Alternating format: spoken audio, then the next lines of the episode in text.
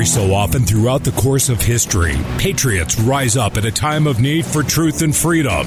These people are called disciples of liberty for their undying love of freedom. The call has been sounded. Will you answer that call or sit back and let freedom die away? Unifying patriots everywhere against the evil trying to destroy America's freedom. You're listening to the Disciples of Liberty radio show on the America Out Loud Network. Now, here's your host, Tim Alders.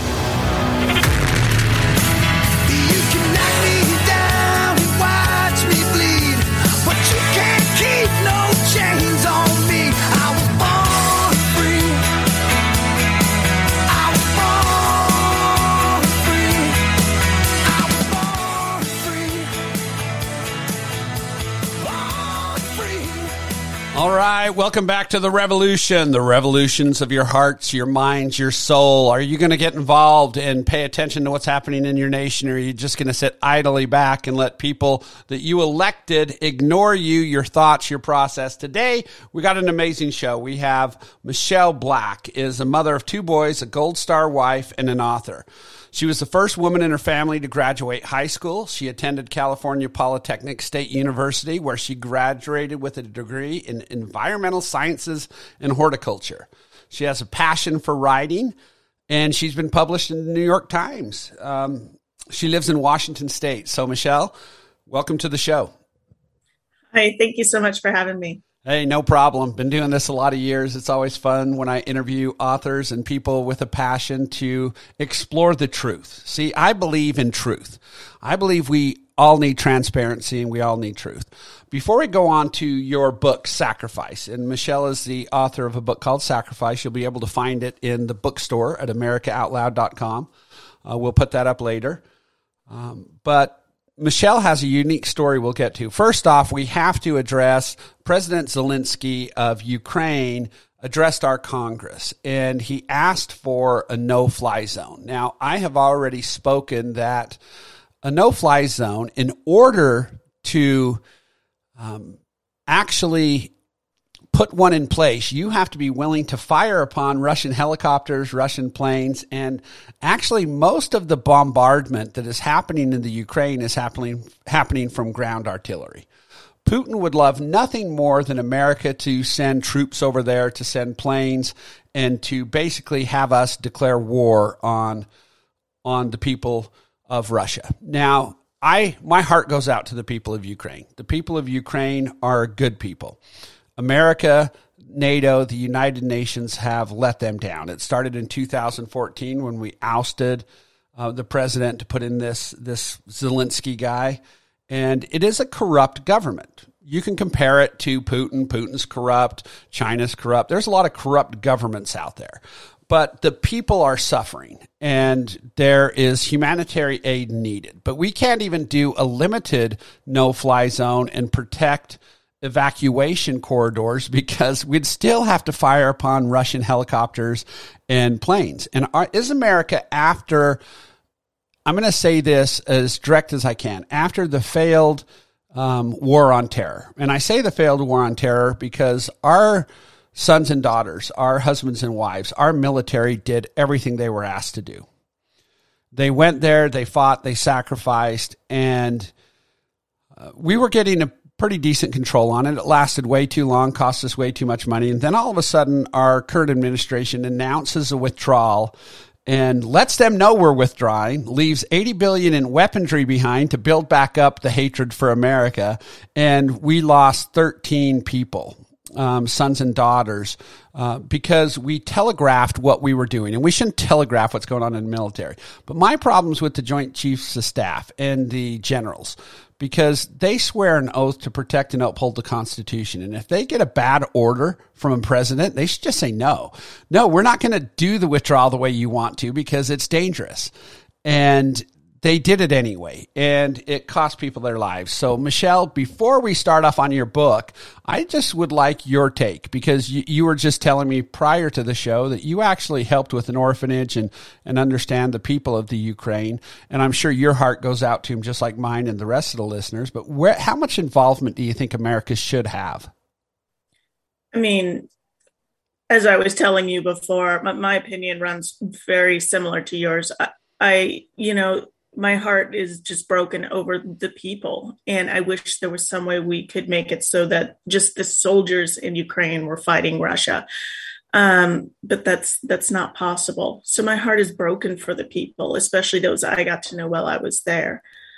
But it is a very corrupt government, and um, we don't need to be involved in policing the world once again, and we don't need to, you know, our greatest asset is you know, human lives. And when we send our own military over there, it costs lives. And I don't think that's something any of us in the military world are in a hurry to jump into. You know, it's interesting to me that we live in the year 2022 now and we still have governments wanting to conquer other lands. They're just not satisfied with what they have. And if one thing the Ukraine has taught me as a radio host, what I've been, you know, trumpeting about for years is the founding fathers intended us to be a self-sufficient nation, to take care of our own energy production, our own food production, you know, our, our own resources. And we aren't self sufficient in any way manufacturing, food, energy. Uh, we're dependent upon nations who we are now declaring as enemies. And it's just insane to me that when we have the resources here in America, that we don't utilize those resources. But that's just me. You know, I can tell and, and sound this, uh, call of action out all the time. I preach to the choir, to most of the listeners.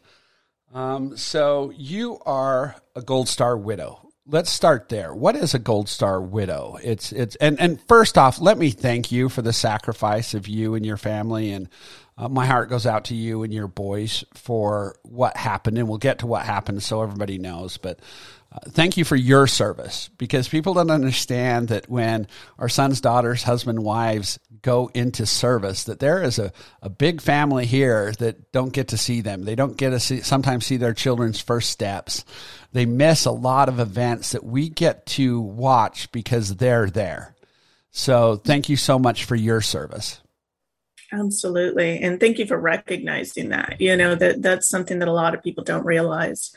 Um, a Gold Star widow or any Gold Star family member is somebody who lost a family member in service to this country. So um, I'm a Gold Star widow because my husband Bryan was killed in action overseas um, in 2017.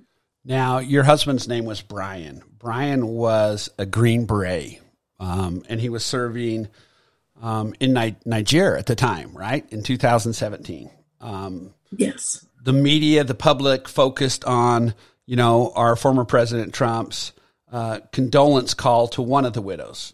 But the the problem when we have husbands and sons serve and they get caught up in some kind of a conflict. Uh, all you guys want is the truth, but the military seems to not want anybody to have the truth of what's going on and and what happened. So, detail a little bit uh, first, let's. How did you and Bryan meet? Um, Bryan and I met in a ski town. We actually, I had just finished college, and he had just finished college. Ironically, you know, he was a lot smarter than me. So, of course, he finished college at 20 years old, and I finished around 23. so, um, he was actually about four years younger than me. I'd t- taken, decided to take two years off. So, I was in my second year off of life, I guess, um, teaching snowboarding and having fun when he walked into my church. And um, we did these spaghetti feed nights, and uh, he just was a complete misfit in the ski bum crowd. So everyone's, you know, fur lined jackets and saggy pants. And Bryan was uh, was a former um, cage fighter and MMA, really into MMA, and so he was just big and wearing a tight sweater and jeans. And i thought this is a very odd guy. He looked like he should have you know two black eyes and missing teeth. He just looked like a fighter. And uh, of course he was Um, so that's how we met. He actually dated a coworker of mine for about a year before he and I started hanging out, and within a few months, we were engaged. Um, See, I don't know if he was smarter than you because you were able to uh, get this man to fall in love with you, and and uh, it's a great story, though. It's a great story. I love it when people meet at an unusual unusual place and fall in love. So so that that's amazing. So how long had your husband Brian been in the military and a member of the Green Beret? You have to understand the Green Beret are among the elite. I, I love the movie The Green Berets. I love the song they sang growing up. Uh, yeah. You know, these are the men, and it's just they're one tough group. They're not. Uh, you know, wimps. They are they are not afraid of much of anything. I'd hate to meet one angry in a bar or restaurant someday. But uh, so, how long had Bryan been in the military? Um, he had gone in in 2009, and uh, let's see, we we spent a couple years just with him in um, a regular unit, a, a medical unit um, in Colorado. When he decided to go to SFAS, which is Special Forces Selection, and that was in I want to say 2011. And when he was accepted, we moved back to Fort Bragg, where all the training takes place, in 2012. And it took about three years because he had to learn Arabic. He had to, he was selected as a medical sergeant. So that takes extensive training and touring in hospitals, et cetera. Um, so he worked in ERs. He worked with vet- vets because he had to learn, you know, how to uh, veterinarians. He had to learn how to um, provide services to both animals and humans when he was overseas. And so it was a very extensive training program. He graduated in 2015 um, to become a Green Beret. And it's funny because um, it was very powerful when he graduated in the ceremony. When the men first don the green beret they actually sing the ballad of the green beret. And uh, that was a very emotional moment for me you know to hear that. Yeah like i said that's been one of my favorite ballads since i was a young child uh, watching that. So my parents uh, came over from holland um, after World War II. So it was uh, American troops who uh, uh, freed my parents when they were younger from work camps from the Germans. So wow. it, it, was really neat. So my dad always had a deep respect for the U.S. military. So this is your first book, Sacrifice. And it had to be gut wrenching to write this story. Uh, you relived a lot of uh, how you met Bryan, your lives before the military, your lives during, and then the tragic end. Um, why don't you tell the listeners what the book's about a little bit in your own words? So a lot of times I just I start with the fact that it is a book about justice. A lot of people look at the cover and they think this is a book about grief and loss, and it's not. It's a book about justice. It really is an American story because we that's one thing I think in America we love freedom, truth and justice. And we we demand it at every turn. And, you know, when my husband was killed overseas, he was killed with three other American men and it turned into a huge um, national news story because it was the largest loss of life on the continent of Africa since the Battle of Mogadishu, which we know as Black Hawk Down. And instantly it was everywhere. And, you know, like you said, there was Trump's phone call. Um, he was great to my family. And, and then there was news that he wasn't so great to another family. And so then we had people knocking on our doors, wanting comments when really we just wanted to grieve. And obviously, I wasn't on her phone call, so I don't know why they expected I, I would speak to that. Um, so we we had that going on, and then while my husband was on the ground, National Geographic had actually been um, filming um, a, a chain of command series on his team, and so that came out. Meanwhile, there's an investigation into the incident by AFRICOM, who is telling us that they were just on a routine patrol, which made no sense why they would be on a routine patrol that lasted three days. None of their missions ever lasted more than a day. And so we were told they were on a routine patrol when they were just ambushed. Um, so then the media began to come out and say the team had acted like a bunch of cowboys and gone rogue, trying to hunt down a high value target terrorist. Which, if you know these teams, and I knew my husband, they don't go rogue. So this didn't sit right with me. But we believed that eventually the military would you know, line out the truth, give us a detailed timeline of events on the ground, and let us know what really happened. I didn't believe that these leaks, the the media was claiming they were being leaked to by um, people involved in the investigation. I didn't believe that these these things were true. Um, then Let, us back up for one minute, Michelle, because you know everybody in 2017 knew what was going on in Afghanistan. They knew what was going on in the Middle East. Most people didn't even understand that we had troops in Africa, in Niger. So, yeah. how many troops? Do you know how many troops were in Niger at the time? Well, you know, the difference is when when you're talking special operators like a Green Beret team, it's not that we're necessarily in Africa, right? So we've got a 12 man team with the support. So they're literally living in Connex boxes out in the desert that have been dropped onto a semi secure base.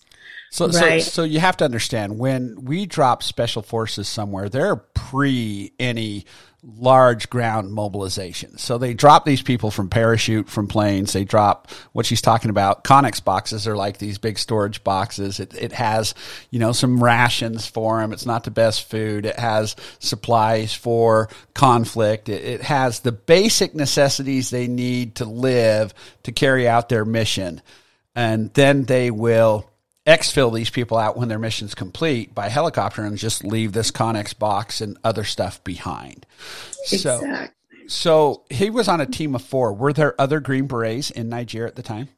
He was on a team of 12. So the average Green Beret team is is composed of 12 people. So they'll have a lead medic um, and then a junior medic, and then they'll have a communications guy, a couple weapons guys, a couple um, explosives guys. Um, so, so, they've got a whole mix of people, intelligence guy. So just some, each guy has their field that they've specialized in, and each of them has their language that they've specialized in. So speaking French, speaking a local dialect, speaking, Bryan spoke um, Arabic, but he also taught himself the local dialect of Hausa as well as French.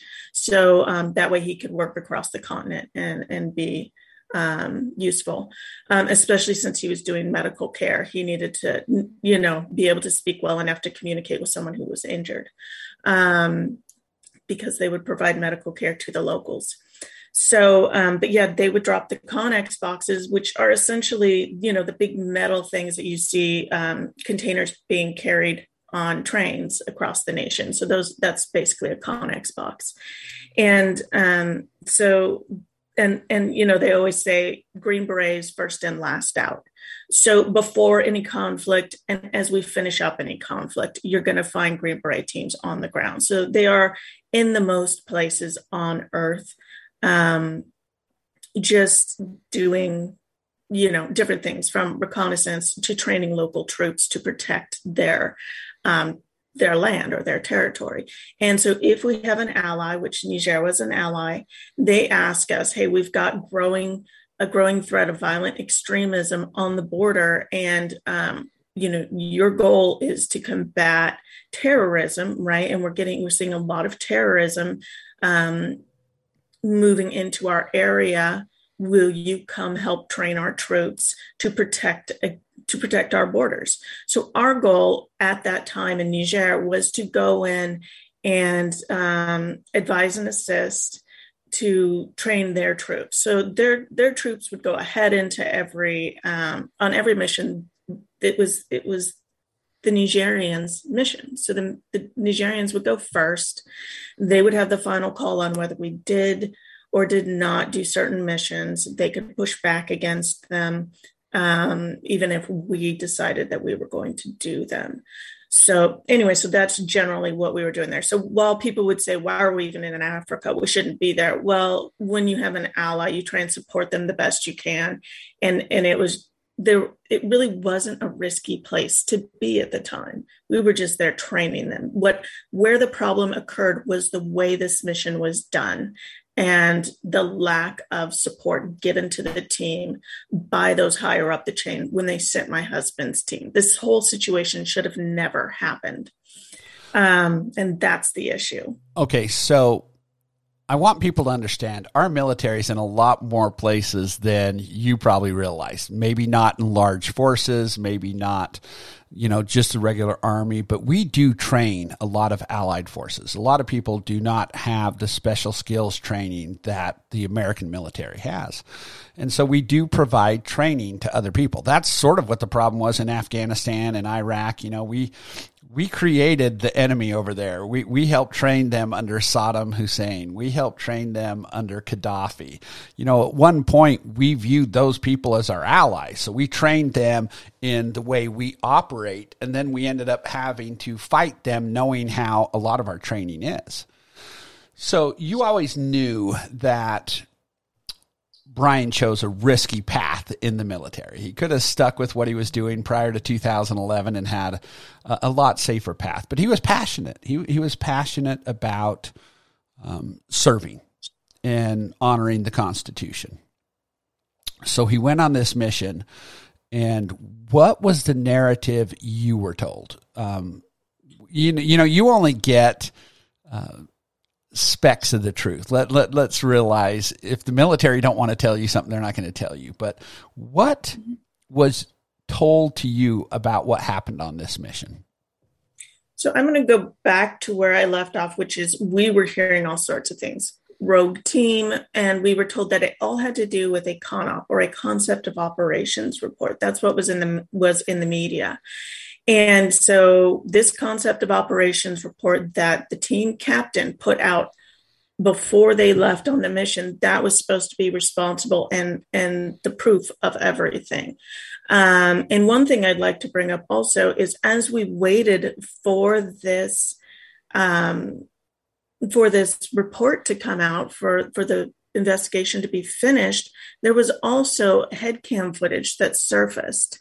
And CBS News decided to put it out. There was a headcam vid- video that was stolen off the body of one of the men killed. ISIS stole it and made a um, terrorist propaganda video. And then the only news outlet that would touch it was CBS, who um, put it out on YouTube and you know released it essentially. And now that video continues to show um, everywhere. It's been grabbed and just put out on all forms of social media since that time. And in it you see the deaths of my husband Jeremiah and Dustin. Three of the um, three of three out of four of the other men killed. And this has been you know to me so unacceptable um, I had, you know, kids, my boys were nine and 11 at the time. Jeremiah had teenagers. So they all saw it. It just, it, to me, is mind boggling and it, it's still everywhere today. You know um, what's so, hard about that is America created the internet. America has some of the most intelligent people. We could block videos like this from ever existing. I, I don't understand why the American government allows propaganda from ISIS or other terrorist groups like this, showing the deaths of brave men and women uh, to recruit others to their cause because they manipulate it. And we have the ability to shut it down. Have you guys ever asked for them to stop these? Oh, of course you know and and that's that's the bigger problem i see as well is that we have um what has been going on over the past what two years which is the social media sites are going out of their way to block all sorts of content right? And say that it's a threat it's a risk. But and and then out of the other side of their mouth they're saying you know we support ptsd we we you know support pts and and veterans and you know we want to prevent suicide and then they show these videos and they won't remove them from their sites i mean cbs still has up the original um uh, report they did using the video. And even if it's just a clip of my husband's body being drugged through the dirt where you don't really see the injuries, I mean, my mother in law still knows that's her son's body. And the men who worked beside him um, that day, I mean, that's a flashback for them instantly. And, you know, so if we really care about our veterans, we really care about our Gold Star families, we really care about suicide and suicide prevention, PTS. Why are we showing these? And why is this less of a threat um, than a dumb tweet? You know, no one, you know, no one is really led to violence by a tweet. But here we're watching violence and people replaying it. And the only people who watch these kind of sick videos over and over and over are those who really are prone to some serious violence. So Socio- why is that being played? I don't know. Sociopaths. We're going to take a break real quick. Uh, we are with Michelle Black. You can find her at michelleblacksacrifice.com. You'll be able to find the book Sacrifice on our bookstore. You're listening to the Disciples of Liberty. I bring shows like this to you folks because you need to hear the other side of the story, not the mainstream media's version, not social media's version. This is straight from the widow of, of a man and his friends who sacrificed the ultimate sacrifice for our nation that has been twisted and lost and forgotten. So we will be right back.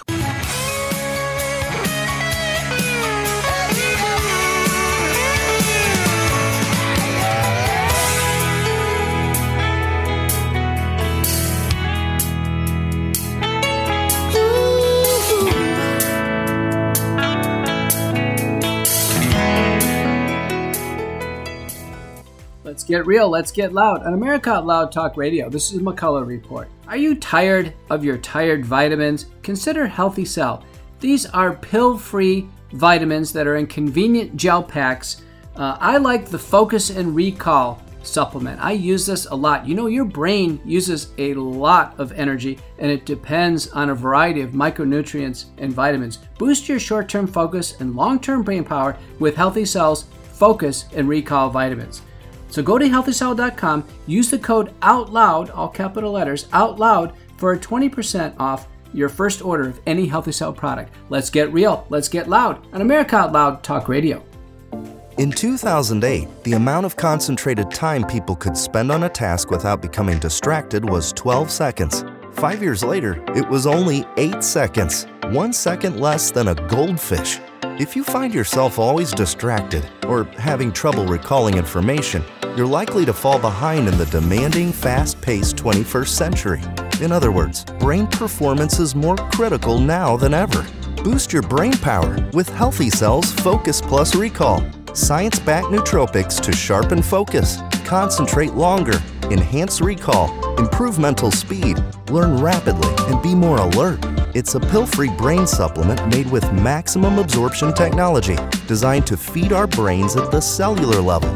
Take it for a test drive. Go to healthycell.com and use code OUTLOUD for 20% off your first order of Focus Plus Recall. That's healthycell.com. Code OUTLOUD for 20% off. In today's world, there's no escaping the headlines filled with warnings about emerging viruses and dangerous superbugs. Genesis is the only technology that safely and effectively obliterates harmful pathogens both on the air and on surfaces. Genesis plus HOCl neutralize these threats to your environment in just seconds. Find out more about this amazing technology at genesisfogger.com forward slash out loud for a 15% discount. With Genesis, you'll be prepared for what's next.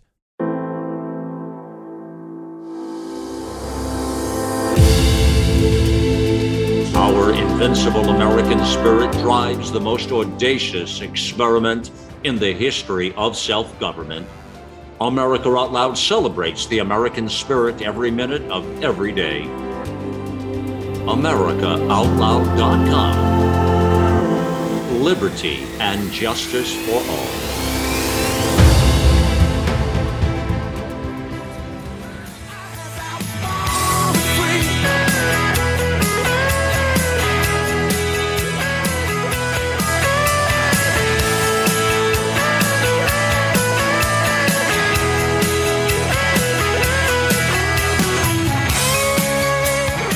Right, I am so ready to get back to the show. I'm going to stop the uh, intro for the second half early. You're listening to the Disciples of Liberty. Thanks for being someone who cares about the Constitution. If you want to help Michelle get her story out there, Michelle Black, the author of Sacrifice, you need to make sure you share her story. Tell people about the book. Tell people about this show and let them listen to her. And and Michelle, we're deep involved in this, so go ahead and uh, you got approximately 28 minutes to finish your story. So, um, you know, I'll just start skipping to why I actually wrote the story and, and what the book is about. So, when we finally reached the briefing room with investigators, we, where we were certain that we would get the truth, um, instead, we were told a bunch of half truths and a few outright lies. They were um, somewhat condescending, honestly, and um, at times just, well, the, the lead investigating officer was pretty, you know, he was fairly nice and um, I think inadvertently condescending. There was a lawyer in the room who was just outright uh, condescending and rude. Um, there were multiple times where I would ask questions, detailed questions, and I would get a general trust us, Miss Black. You'll see in the end, this is the team's fault. So they followed the same line of reasoning that we had heard in the media, which was this was the fault of the team. This was the fault of the team captain. But what I did learn was that it was a three part mission, and there were two more CONOPs that followed the first initial CONOP, and that the team didn't just go on a one day mission, but that they were pushed forward two more times. And when I asked them if the team had pushed back at all, we were told, oh no, they preferred not to go, but there was no pushback. And I asked them, well, who wrote the other CONOPs? Well, those higher up the chain, but those all had proper approvals. And, you know, if the first first CONOP had had the proper approvals, then you know, then we would have known um, what they were really doing and we could have prevented this, which made no sense because if they were cowboys and if they were in such a hurry to go hunt down a terrorist, then why would they prefer not to go on the two follow on missions? So the whole thing didn't add up, but they couldn't give us a detailed timeline or explanation except to blame the team continuously. Um, when I left the briefing room, I had more questions than I had answers. And so I sat on it because I don't tend to be a person who is in a hurry to think I'm wronged. And I thought, surely they're not going to lie to the families, although this feels an awful lot like lies. And um, I figured, well, you know, at this point, as long as we're not punishing the guys on the ground, because I'm still not seeing what they did that's really worthy of punishment, um, then I'm fine with it, you know. And so when we got uh, the next week, General Waldhauser, who was the commanding general over all of AFRICOM, which is Africa Command, he went on um, in front of all of the country in a media brief and basically did once again blame the team, um, vowed that everyone would be held accountable and punishments would be passed out. And then he went one step further and said that while all teams on the continent were performing optimally, my husband's team was not indicative of what special operators do. So, in one fell swoop, he completely um, just dishonored my husband and all the men who fought and died alongside him. And at that point is when I realized that there was only one thing I could do, and that was to find the truth for myself. And the best way to get the truth out after that was to write a book detailing what really did happen and who was really accountable.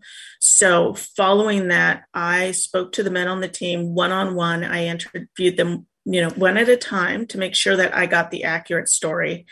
And what I found were huge discrepancies between what they said happened on the ground and what I was told by AFRICOM and what the entire country was being told by AFRICOM.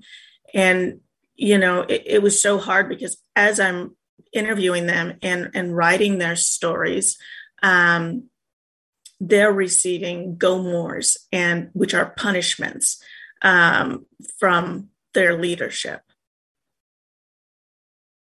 I have a question for you. Um, th- this is a question I, I always ask different things because the men in the field, your husband's team, has radios to talk mm-hmm. to command, correct? Yes. From what I understand from people I know in the military, these conversations are recorded on the other end. If they're saying that your husband and his team went cowboy, have they ever let you listen to the recordings? oh, of course not. And we can't see copies of the CONOPS either. You know, that- that's that's irritating for me because if there's no secret national security issue at play here that they were on this mission that they don't want to disclose and they're trying to blame a team they would actually have the evidence that hey the team wasn't answering our radio calls they were doing this because they don't get rid of those.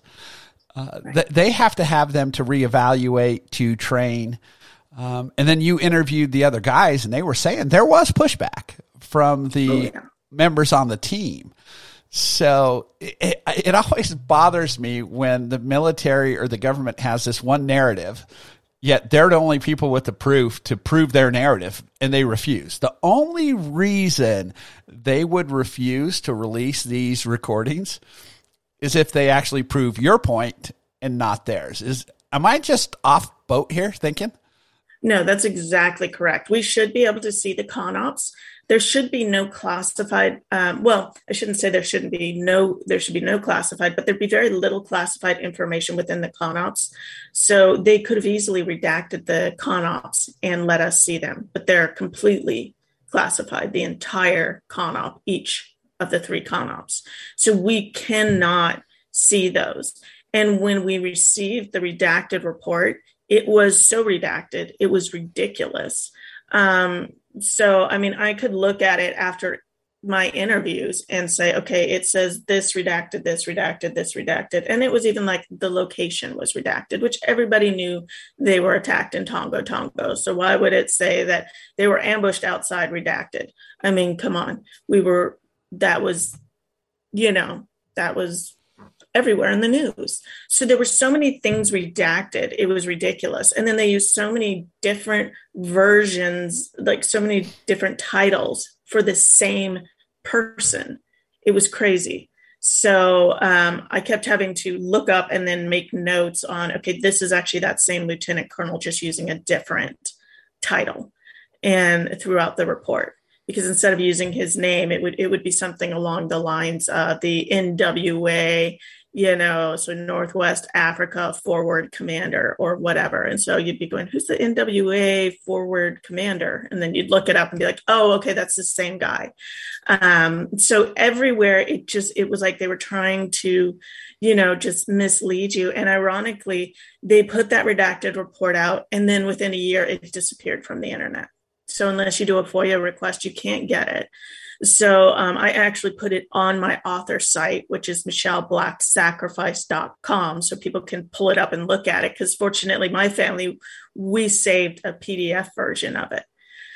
Um, but yeah, and and when they redacted the report, they you know they always with every investigation they put a number of years on which the the redactions are now no longer you know whatever and it's it's available to the public. And um, it's usually not that long. It's usually like 10 years 15 years. This one had i believe it was something like 30 years.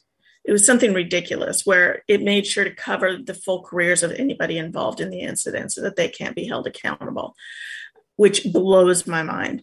Not not only the full careers of the people involved, but the lifespan of the the widows or the family. It's like we just don't want anybody coming back on us. You know, it, and people you might say that we are thinking the worst of our government. Yes, I do, because you can find redacted files from World War 1 and World War 2 and you can see some of the things our military did that was quite brutal and quite not the narrative of the media to get the people uh, people support during World War II.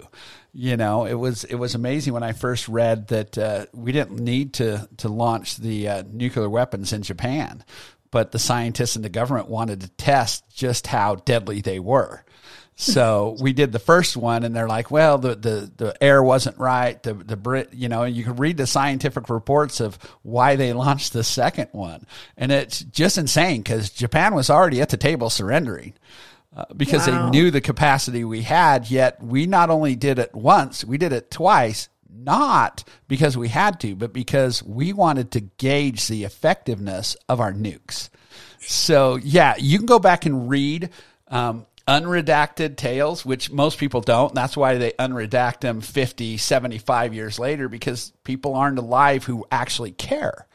So, yeah. what was the worst thing you learned when you were doing your own research? And and I applaud you for doing your own research because you were grieving. You had two sons that all of a sudden you had to care for yourself uh, media was attacking, yet you didn't back down and cower in a corner. You you showed that Green Beret spirit yourself. But what was the worst thing you learned? Gosh, the, you know there are so many. When I pull apart the report, um, there was one part we were told, you know, that they were going up to essentially clear a campsite just to collect intelligence on a um, known terrorist. But it was we were told that it was completely empty there was nobody present and that um, you know that so that it was safe so they didn't need backup they didn't need anybody there with them even though they were going to a, a very well it, it was known to be extremely dangerous up near the border of mali. Well what i learned was that not only did they end up going up there alone with absolutely no assets and with their only drone was running out of fuel so it wasn't going to be able to make it back home with them. And they had traveled through the night and had no sleep and i found out that the partner force told them we don't want to do this this is not what we should do there have been multiple attacks over the course of the last year just you know in the months prior i want to say 6 to 9 months prior to my husband's incident there had been 15 attacks on military in that area by this same ISIS group of ISIS militants. It just had never happened to Americans.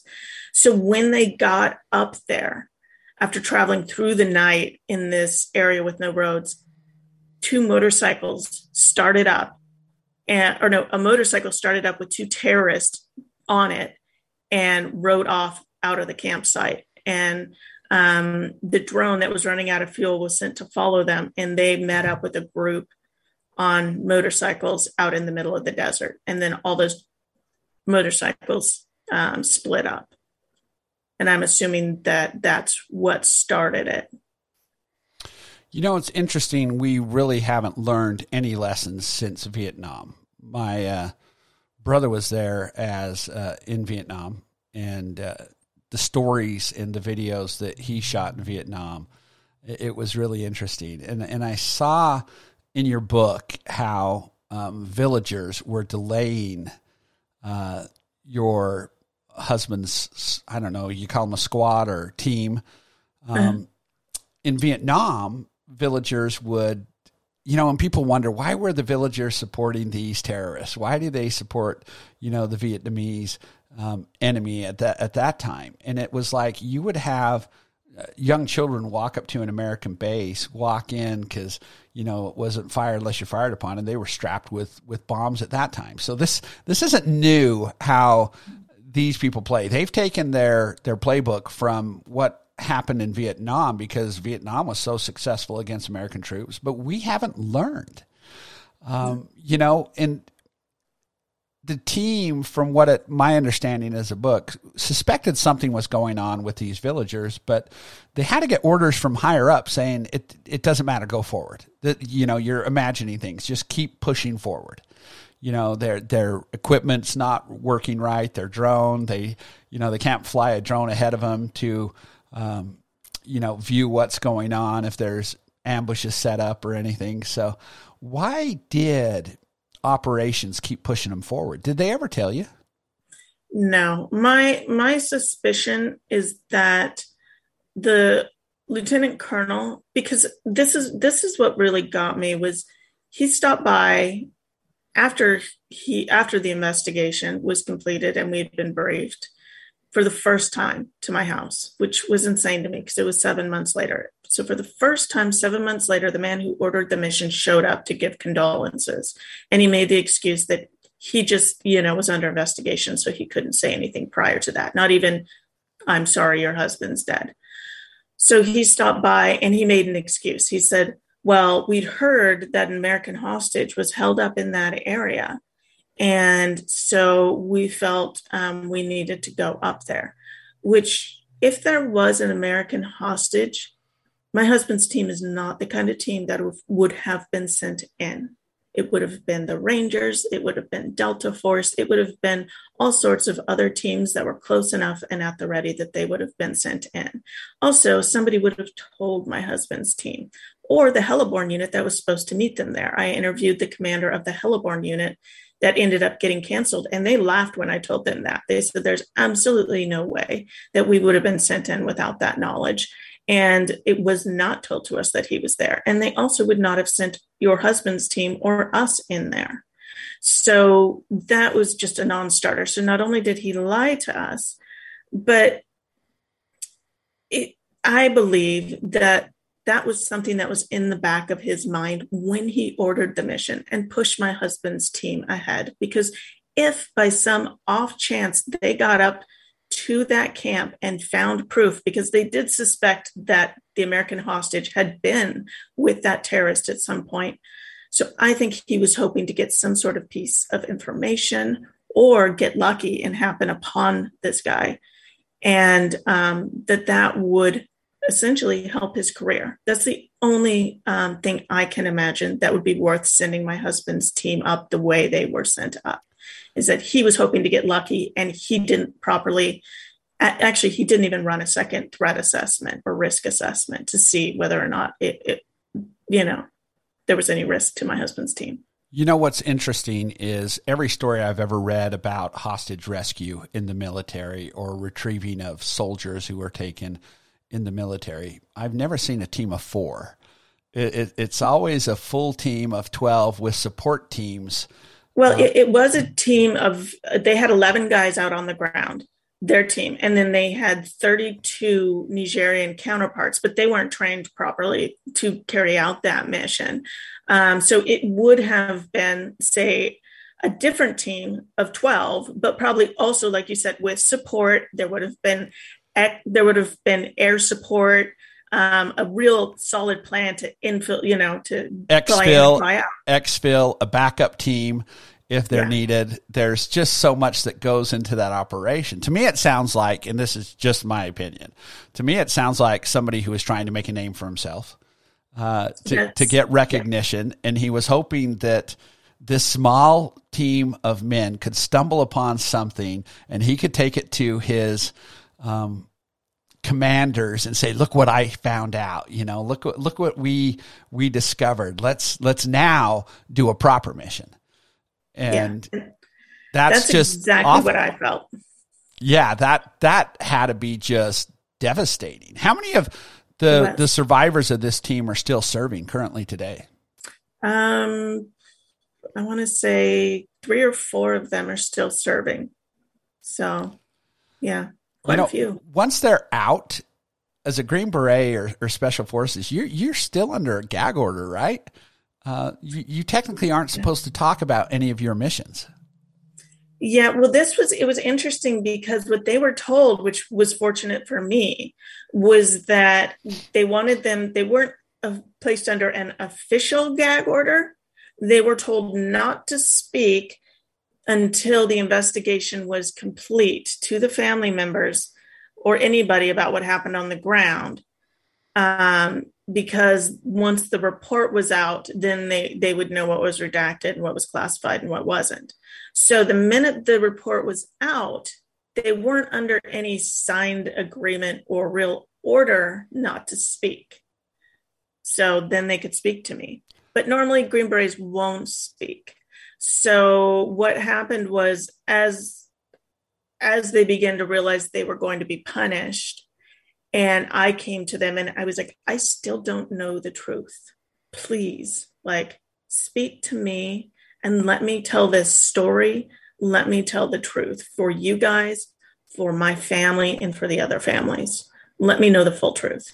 Because at some point, the media is going to be coming in here and asking you, and that's the same media who destroyed you. You know what? I wish people like these men who served on your husband's team that came back would realize is that their oath is to the Constitution. So the Constitution is for the people of this country, not the government of this country. And we can't help demand change and protect these military uh, sons and daughters, husbands and wives, if they don't speak up. Does that make sense? The the biggest duty they could do, and and I wish media would say, hey, let's do an interview. Let's have all of them in a room with the wives or the widows, and and let's let's piece together this story from the mouths of the people who were actually there and involved, and not these commanders. This is this is this is what. Uh, and and you're not going to find mainstream media that uh, will do something like this. Have you thought about doing a docu series on this or anything like that? Well, you know, ABC did put out a, a documentary on the incident. The men will not speak on tape with anybody. Um, you know, I asked them when the book comes out, will you go on on camera with me? And and they basically told me when we're retired, we'll go. But until that time, there's two things. They don't want the attention. Green Berets generally are known as the quiet professionals for a reason. They they don't like the attention. They don't want to be on TV. They don't want their face out there. They want to lead quiet lives and be left alone. And while they're operational, they're they don't want their faces out there for operational security reasons, right? So, um, and a lot of them want to go from being a Green Beret to Delta Force. They want to do, you know, ha- leave the door open to do more tier one um, jobs, and that means you know they they need to keep their faces um, off any form of media, social media, to avoid um, right we have all the facial recognition stuff now. So they can't have their faces out there. So until they retire they're not interested in speaking um, on camera and even then it, would be a stretch. They do it for me maybe but i don't think they do it for anyone else. So i don't you know i've asked them a few times but i'm kind of at that point where i, I you know I, I don't think that's fair for me to even ask them anymore. Um, but I do agree they need to have a voice. They have been conditioned over the years that if they speak up, especially the men at the lower levels, so these team guys, because they're enlisted, that if they say anything against the command, that will come back on them. And so that's really a shame because that's the way we've built, that's the way the military is structured. The command holds the greatest weight. And there's a lot of great commanders, but if you're speaking up against a bad commander, that bad commander will make sure to bring it back on you. Um, so in this situation, the commander who ordered the mission, um, are they really going to be very vocal and fight back against him? And that was another reason with this book. I was like, I'm the only one who can do this and not have it affect me. So you know, you know retribution is, is tough. My only comment to these um, people who served with your husband is document it in writing at least you know. I, i'm a person who researched all the founding fathers read all the letters of their wives and their journals uh, because at some point their story needs to be heard and, and, and it needs to be told. And uh, to document you know i, I had a, a, good friend who was reagan's personal advisor. And uh, I was able to do an interview and he asked me not to put the interview out until after he passed away. He was 82 because there was things in government that he saw and he passed away a few months ago. So we're editing it and I, am trying to respect his wishes. What but, was his name? Uh, Ron curious. Mann. Oh, okay. Huh. I'll have to listen to that. So uh, Ron Mann was an amazing person. He helped uh, install over 300 members of uh, President Reagan's um, cabinet. He was on the uh, bicentennial of the Constitution. He collected, you know, um, materials uh, on constitutional memorabilia. Uh, just one of the most amazing, most well read people, but he worked with the CIA. And finally, he had to leave government and retire to Idaho because they were telling him if he spoke up in Washington or tried to clean up the corruption in Washington, that they'd harm his family. So he, he fled to Idaho and, and lived a quiet life, uh, remainder of his life. But uh, it's, it's, it's one of these things. They put the fear into these men what is your hopes that this book is going to resonate with the people? What what's the most you want from this book? Um, change. I, I what I'm actually working on right now is um, I'm working with a few people, other um, like lobbyists and um, other gold stars to hopefully see to it that we can change, maybe put in some legislation to change the way investigations are done. So, you know, for instance, AFRICOM can't investigate AFRICOM because, you know, basically initially it was a three star command that started up the investigation into the incident of its own people. And then AFRICOM stepped in, being a four star command, and shut down the investigation, started it up because they didn't want their own people um, or their own command to be in, in basically in trouble. So they ran the investigation and blamed, you know, the USASOC people. So um, that's I would like to change that, and I'm looking at potentially starting um, an organization where we can give soldiers a voice. So when there are things going on and they don't want retribution, they can contact us and we can start working on legislation or seeing what we can do to help things change um, from outside the military. You well, know, I want you to know this. I'm actually this is one of the last shows I'm I'm actually doing for a little bit because I filed and I'm running for U.S. Congress here in the state of Utah. Oh wow! Uh, because I want change, and one of the hard things it's been is you know if you don't have enough money, you can't run. So I have designated enough money to match my opponent um, in the race. So I, I am trying to replace. If I get to Congress, I would be happy to meet with you and fight for this change. Uh, because I'm I'm a person who can't be owned. I'm a person who can't be threatened, uh, sort of like you. Um, and I'm a person who believes in truth. And I will always be a person that you could talk to in Congress if I win. Thank you. That's that's amazing, and good luck. That's so great. Thanks. It's it's a tough uh, thing. So MichelleBlackSacrifice.com. Uh, the book is Sacrifice: A Gold Star Widow's Fight for the Truth. Um, I wish we had more time. Anytime you have anybody who wants to come on my show, please reach out and contact me um, we can have these conversations about any topic you want. So anything that's out there, I'll do. And you know, I have a pretty large audience, so uh, we'll okay. we'll do what we can for you. Um, thanks so much, folks, for listening to the America Out Loud Network. How you can help is share this. Share this on Facebook. Share this show once it hits podcast form. Share this on your Twitter. Share it on your Telegraph. Whatever media you have. Truth Social with Trump share this link so people can hear this story. And uh, sit tight for a minute. I want to talk to you. And uh, folks, take care and see you next time.